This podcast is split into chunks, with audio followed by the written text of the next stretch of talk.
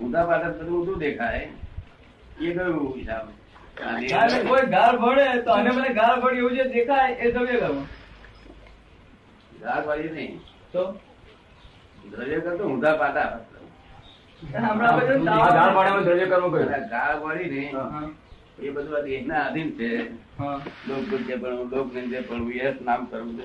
હા. એ બધું લોક કર્મ જાય નો કર્મ હોય હમ.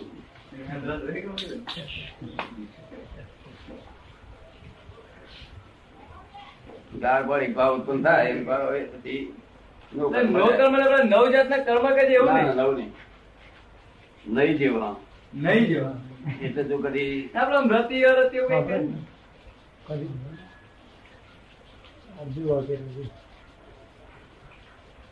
તું શુદ્ધાત્મા છું તને અડશે નહીં અને તું હિંમતદાર છું તારે તને અડશે બસ એવી એનો નો કર્મ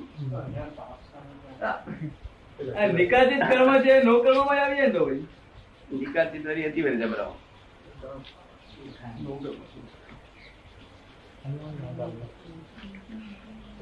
જ્યાં દ્રવ્ય કર્મ ઉભું રહ્યું છે શા આધારે ઉભું રહ્યું છે હમ. દ્રવ્ય કર્મ કઈ રીતે ઉભું રહ્યું શું કહે દ્રવ્ય કર્મ આવ્યું ક્યાંથી આવી ક્યાંથી એ પહેલા હિસાબ સર્વૈવ ગત ધર્મનું સર્વૈવ મધ્રવ્ય કર્મ આવે ઊંધા પાટા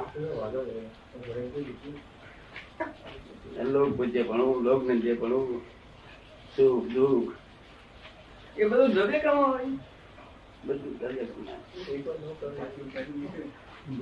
દ્રવ્ય કર્મ સુખ દુઃખ નથી હોતું દેહ હોય છે પછી સુખ એમાંથી ઉત્પન્ન થતું હોય સુખ દુઃખ એ લોક કર્મ જાય પણ એ- એ જે દ્રવ્ય કર્મ દેહ હોય છે પણ એ પછી જયારે ઊંધા ચશ્મા જુઓ ત્યાર પછી એ થાય ને એવું ઊંધા ચશ્માથી જયારે જુઓ ત્યારે એને થાય ને ઊંધા ચશ્મા અને દેહ બે મલક અચ્છા.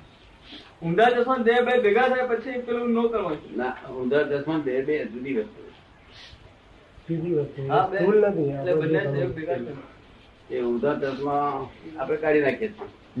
પણ આ ના- નીકળે નહીં આ ભોગવે છૂટકો લો કર્મ અમારી જે ઉત્પન્ન થનારો લો કર્મ એ ભોગવે છૂટકો